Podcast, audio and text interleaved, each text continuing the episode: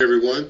Uh, I would like to express my gratitude for counsel's willingness to adjust their schedule last week to accommodate the issues we had for scheduling on Wednesday of last week and uh, arranging to be with us for our virtual forum this afternoon to hear your cases and proceed with consideration of your appeals. And so we, I would just, in opening, just thank you for working that out with clerk's office. All right. Ms. Lanahan,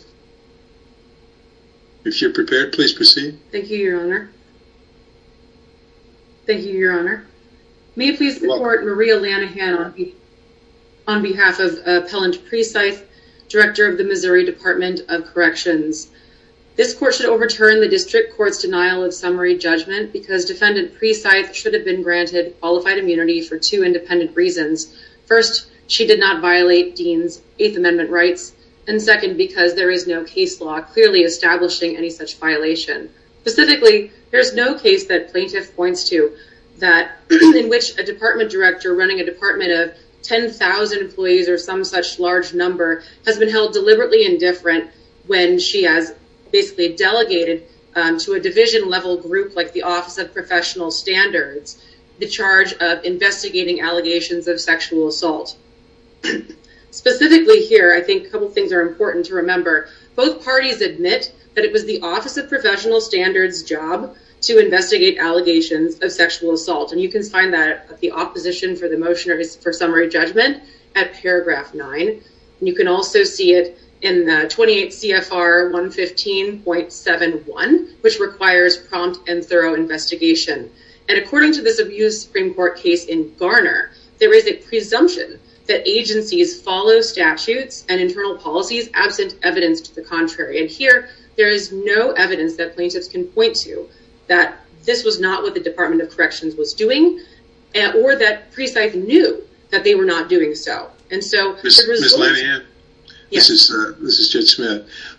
Does the record show us what actually was taking place in the process that was prescribed in terms of what was underway for those in between the immediate jail officials and someone who's the head of the MDOC like uh, the defendant here?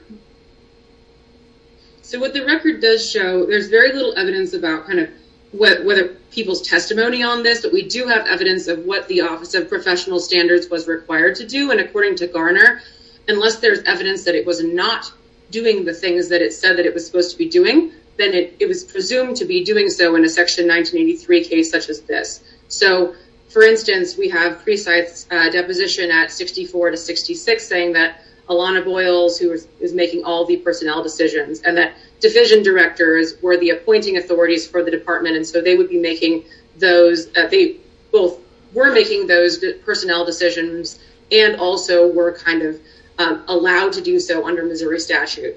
We also know that um, the department of, that the legal department was getting in complaints and things like that. So, and then everything, we have a long portion of our our uh, our brief in this case talking about kind of what the department's requirements were for its own internal policies. And there's just no evidence that those things weren't happening. And so, essentially... Is it a question that Precythe didn't know what was happening with Dean or the threat to Dean? Um, or is it that Precythe didn't know about what her subordinates were doing to deal with some of those issues? So, I believe that it's their claim, and I'm sorry if I'm getting your honor wrong because I think you broke up a little bit there, but I believe their claim is that Precythe uh, was deliberately indifferent to this, what she knew was a substantial risk of harm, serious harm to um, Dean. And so, I don't think that she didn't know what was going on. I think they claim is that she knew that there was a substantial risk of serious harm and that she did nothing. And what the evidence shows is that she actually had a whole division department that dealt with these sorts of things and she was trusting them to do so. And there's no evidence that she knew that there was nothing going on. Well, that's my that was my question actually. Is what is what are we really getting at? And hopefully this is coming through clearly. Is it is, are we getting at your your point? Is it that um, she had no idea because there's these these newsletters or whatever that suggest what was going on in terms of the sexual assaults in the prison, or is it that she had delegated to someone else and didn't specifically know what they were doing to sort of alleviate the problem? Yeah, and so, Your Honor, are you saying, are you asking like which one do we think it is, or which one do they think it is? No, which one do you think it? What argument are you making? Because I'm I'm hearing two different arguments. I'm hearing you say she didn't know that the sexual assaults were happening, and at the same account, I'm hearing you say, well, she even if she did know, she trusted these other people to take care of it. So I'm trying to figure out what your argument is. I think it's both. Um, I think that that it's both those things, and um, and and it, Counsel, I, I thought it was fairly well understood that that there were there was evidence put in that she was aware of the sexual assaults taking place. Um, not that she So was I, I aware don't of believe any. that she was aware of the sexual assaults taking place, Your Honor. What I believe she was aware of is that there were allegations of sexual assaults, which were I'll- from, from yes. lawsuits. So there's no uh, there's no evidence in the record saying that you know Precythe knew that these were substantiated allegations at all. And so basically, where the district court goes wrong here on the clearly established point is by looking at the Eighth Amendment right at too high a general proposition. I want to go. I want to go back to my question, which is, um, it seems like there's at least a should have known here. You know, if she's getting newsletters, if there's if there's complaints being filed, she should have known that there was a potential problem that inmates were being sexually abused or assaulted. It's a different question, I think, than whether or not she delegated to uh, subordinates to take care of that, and whether that was enough under the Eighth Amendment. Okay, and you know, just to kind of take those one at a time, I think uh, she the sort of idea that she should have known of a substantial risk. I think there's there's it's not clearly established that simply having lawsuits filed is enough to let you know that there's a substantial risk of sexual assault to a different inmate um, who hasn't alleged that so far. And so, even a lot of even a lot of potential uh, complaints and lawsuits that that still doesn't suggest that there's a problem at a particular prison. So here there were two, and I don't believe there is any case where there is is clearly established that two lawsuits filed against the same person is sufficient to put someone on subst- notice that there's a substantial risk of sexual assault if they do if they if they basically do nothing.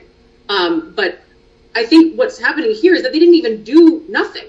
Here, what was happening is defendant Precythe was looking to her her group, which she herself set up in 2017 when she first came into you know office, and she was looking at them to address these sorts of things. And so I think kind of it's a, both and. There's no evidence, sort of like the, closest case I think is Riley. And Riley, there's so unlike in Riley, there's no evidence that Precythe was on notice of four investigations about inappropriate behavior over two years, some of which were substantiated enough to discipline Riley. In this case, there's no there's no discipline before these two lawsuits are sort of filed out of the blue. And so I think it's a very different case. And so that's I think the clearly established point is Riley's the closest thing, and that's four. And what I think you'll see here is if um, by the time the third lawsuit is filed, that um, that is on July 2nd of 2018.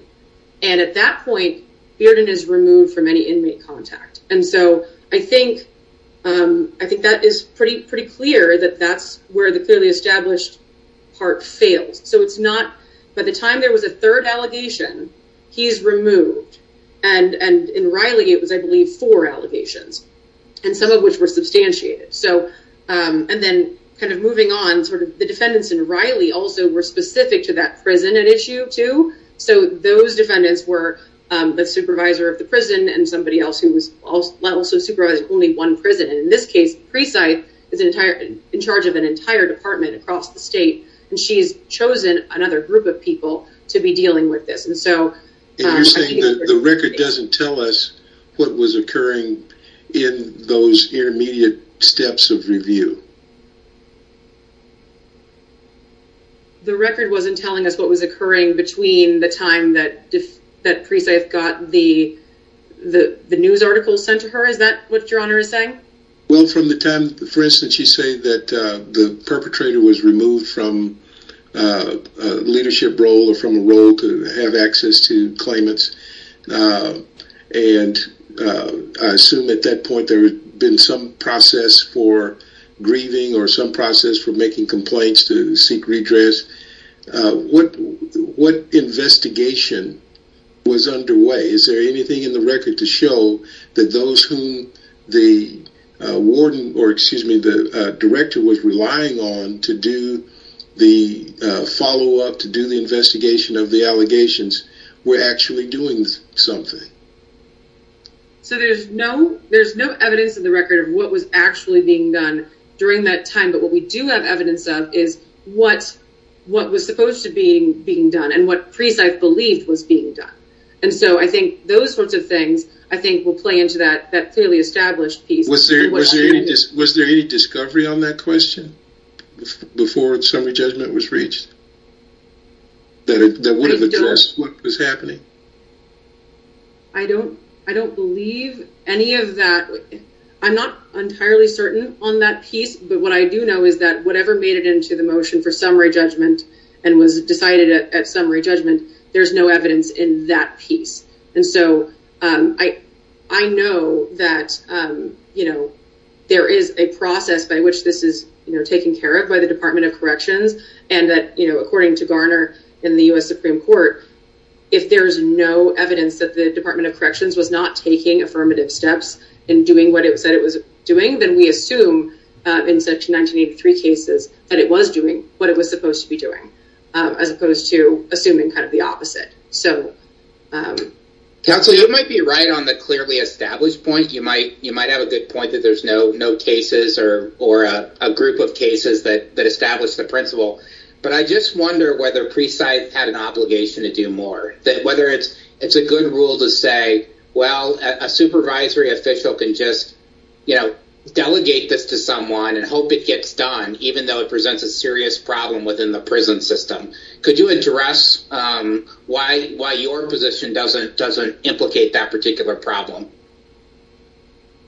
Well, I think our position doesn't implicate that problem because we're in compliance with PREA. So PREA doesn't, as far as I'm aware, it doesn't require the the head of the department to be involved. I mean, so there's a statute in the federal in the U.S. codes, and then there's a lot of regulations relating to PREA. I don't believe there's anything when I was reviewing those statutes that I saw suggesting that the head of the department has to be directly involved in this. And in fact, the reason that um, that Precythe isn't directly involved in this is because is for sort of for protection of the inmates. And so um, PREA, we have a PREA group that addresses these sorts of things, and they are segregated from the rest of um, the department so that there's no there's less of a danger of people being retaliated against and things of that nature. We even have a process by which people can go through kind of a third party almost to report to us so they can do so anonymously. So, I mean, I think that there's there's a reason why it's set up this way. And I think that if you take away that reason, you have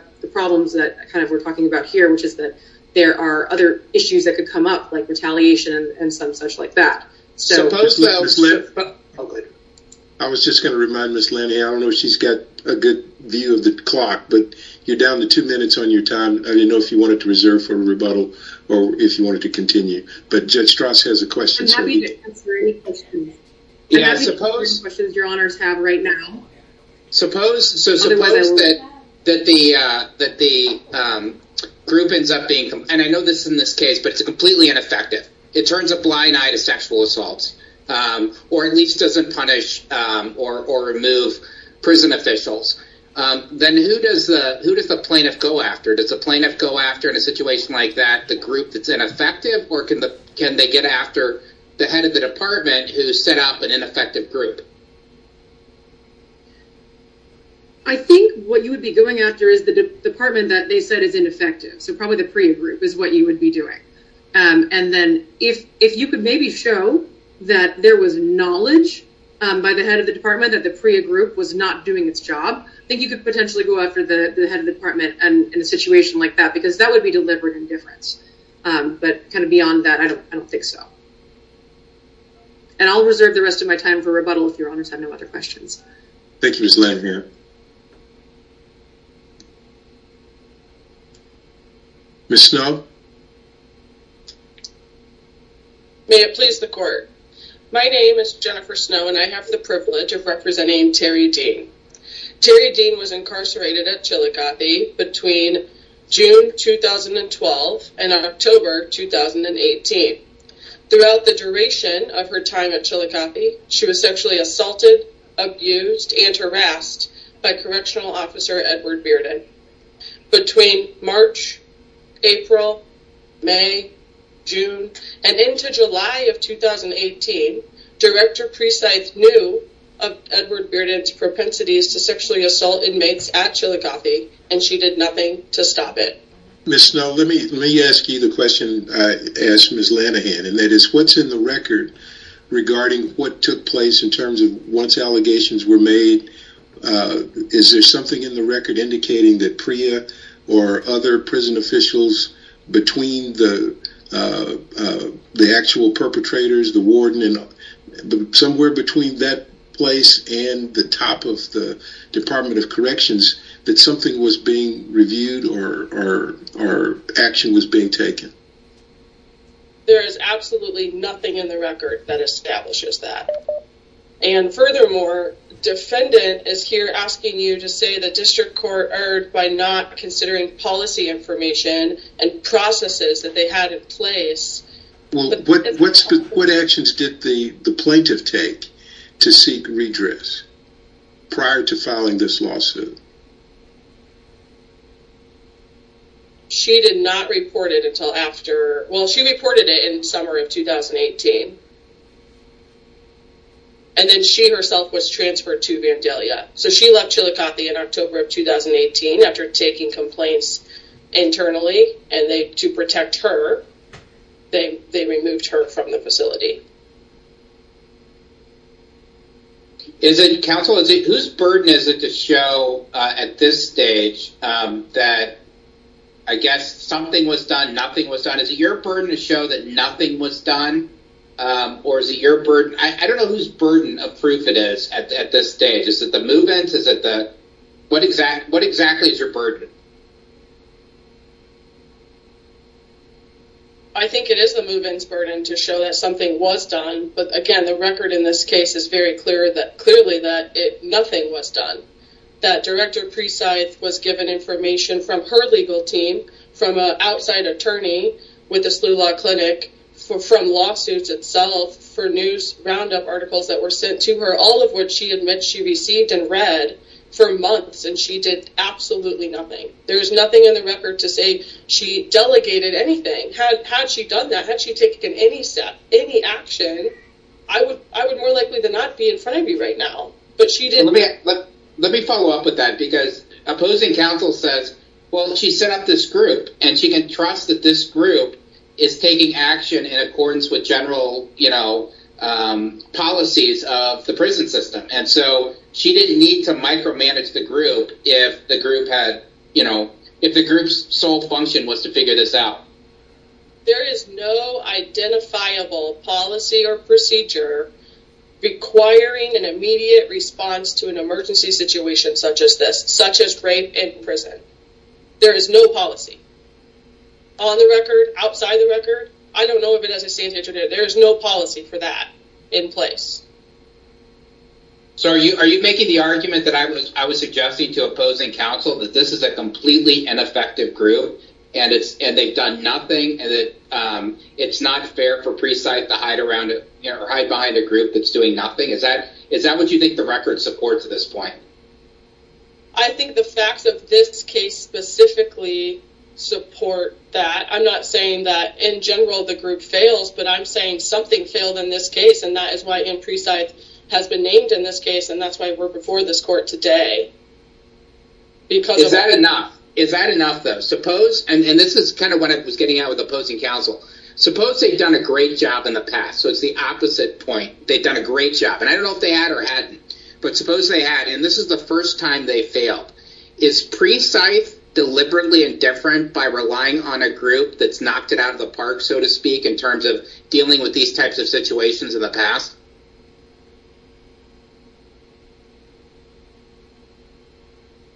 No. I think that in this case, again, though, there, there was no emergency response. There's no, there was no action at all. I think it sets it apart from, well, I mean, there's tons of case, not tons, but there's case law out there, um, you know, where some, some prison official has knowledge and does nothing, that is deliberate indifference. And that is what Anne Precythe has done in this case. As far as clearly established goes, um, I do want to highlight for the court the Colley case, um, and that was highlighted by the district court as well, but it held as of December of 2002, it was in fact clearly established, if not even before then, that the sexual assault of an inmate by a guard violates the inmate's constitutional rights. And a step further than that, that a supervisor who was deliberately indifferent to that risk can be held liable under 1983. That Counsel, we're, we're several steps beyond um, a, a guard and a supervisor at a specific facility. Um, when this this claim goes has to at least get through PREA and then also go the additional step to get to the head of an entire state agency. What case do you have that fits that pattern? So your first point as to PREA, if PREA was followed or not in this case, again, defense counsel is asking you to consider all these policies. They are not part of the record before the district court. The policies were first brought up on appeal in the briefing before this court. They are not. What, what case do you have that holds a director of a state agency responsible for the specific acts, particularly in the context of of uh, corrections, holds a, director of corrections responsible for uh, acts made in one specific facility? I am not aware of a director specifically being held liable. However, it is our position that deliberate indifference is deliberate indifference. If the warden had the requisite knowledge and failed to act, if an administrator had the knowledge and failed to act, if the director had the knowledge and failed to act, that's why we're here. Why did we not sue the warden? Why did we not sue anyone else on the chain of command? We don't have the evidence we have that we have against Anne Precythe. She was repeatedly told, Edward Bearden specifically, is raping people at Chillicothe specifically, and she just sat back and did nothing.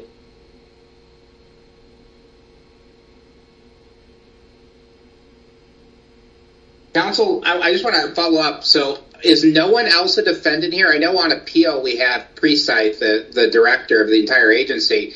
Do we have no prison guards, no supervisors, no warden? Is the only defendant, in other words, Anne Precythe? On this appeal, yes on the underlying case, there are all the correctional officers that assaulted Teri Dean are part of that case. Okay. Thank you. I do want to highlight quickly for the court um, the actual motion for summary judgment that was filed by Director Precythe.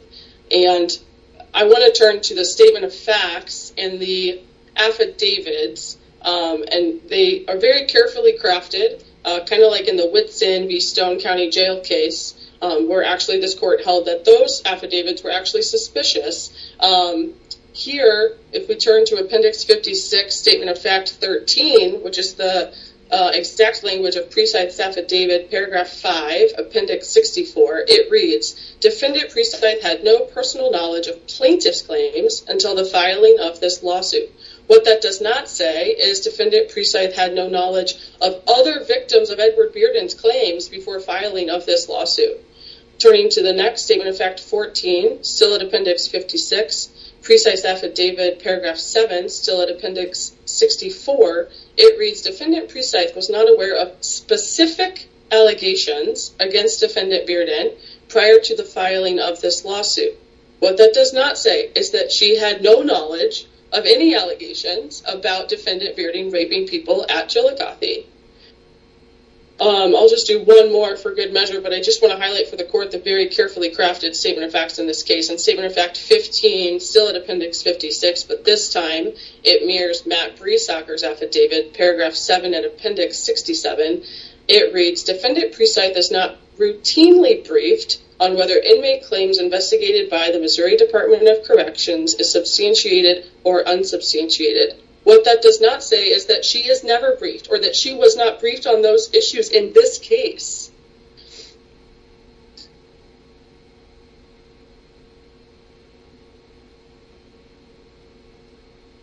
Um, I want to just highlight for the court the Letterman case that actually is in defense, uh, the defendant's brief. And I just want to kind of make the parallel argument here that, so the Letterman case, an inmate's in a padded cell. He, um, was being monitored 24-7. There, there's only one way to open the cell doors. A correctional officer, Farnsworth, um, who's, who was responsible for all the well-being of all the prisoners inside the unit. He's aware he's only told open the cell door in an emergency situation. You know, people only need to go into this padded room in an emergency. He's phoned. He says, no, I'm too busy. I'm not going to open the cell door. Um, then the court highlighted, even after he didn't do that act, he failed to follow up at any time with anyone about that inmate. And he died three days later. And the court said he had enough information. He had authority to act. He did nothing. A jury could infer that that was deliberate indifference. Same situation here with Precythe. She had enough information. She had the authority to do something about it. And again, this is an emergency situation. I'm not talking about failure to have meat at lunch or failure to get Advil for a headache. This is a, just a very important issue. She had knowledge. She had the authority to do something and she did nothing. And at the summary judgment stage, the district court got it right. There's enough evidence to take that to a jury. Can they make the inference that she was deliberately indifferent based on what she knew and the unreasonableness of doing absolutely nothing about it?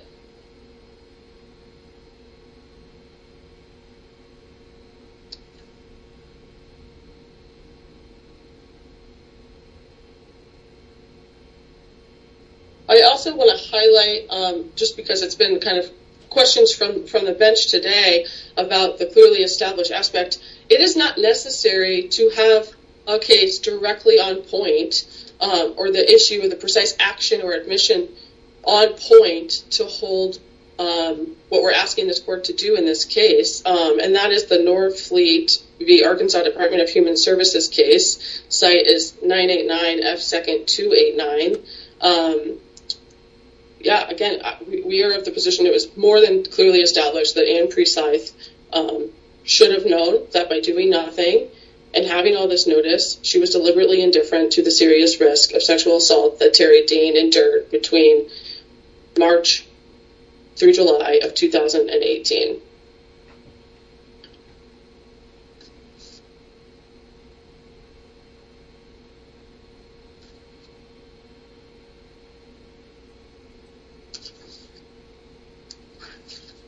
I want to um, distinguish the Davis case quickly, um, just because I know that it's a case that was heavily relied upon by Defendant Precythe in the briefing, um, and I'm somewhat shocked that it hasn't come up today yet, but the Davis case is a systemic issue about the failure to get medical care in an institution.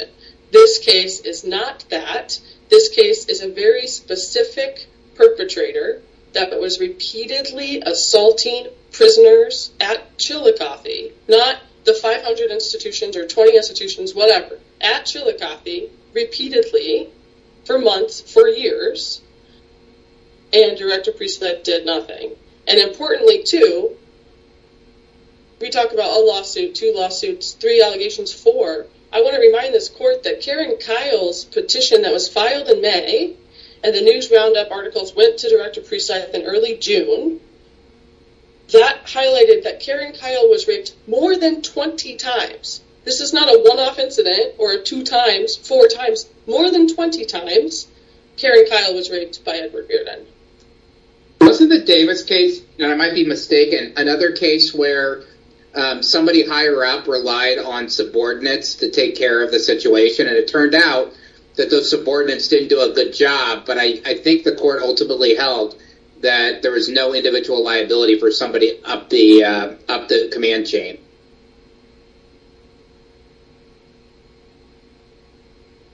I, yeah, I believe that was the supervisors in the Davis case, um, but I think that the court held they weren't put on a pattern of a pattern of a constitutional violation because they were only notified of two isolated incidences. You know, one was a failure to give medicine, broken a back. One was failure to give medicine, had a seizure. I believe that was the facts. I think. Um, and again, this case is not that. This case is repeated, ongoing sexual assaults by Edward Bearden, and all of that information was given to Director Precythe repeatedly, and she did nothing to stop it.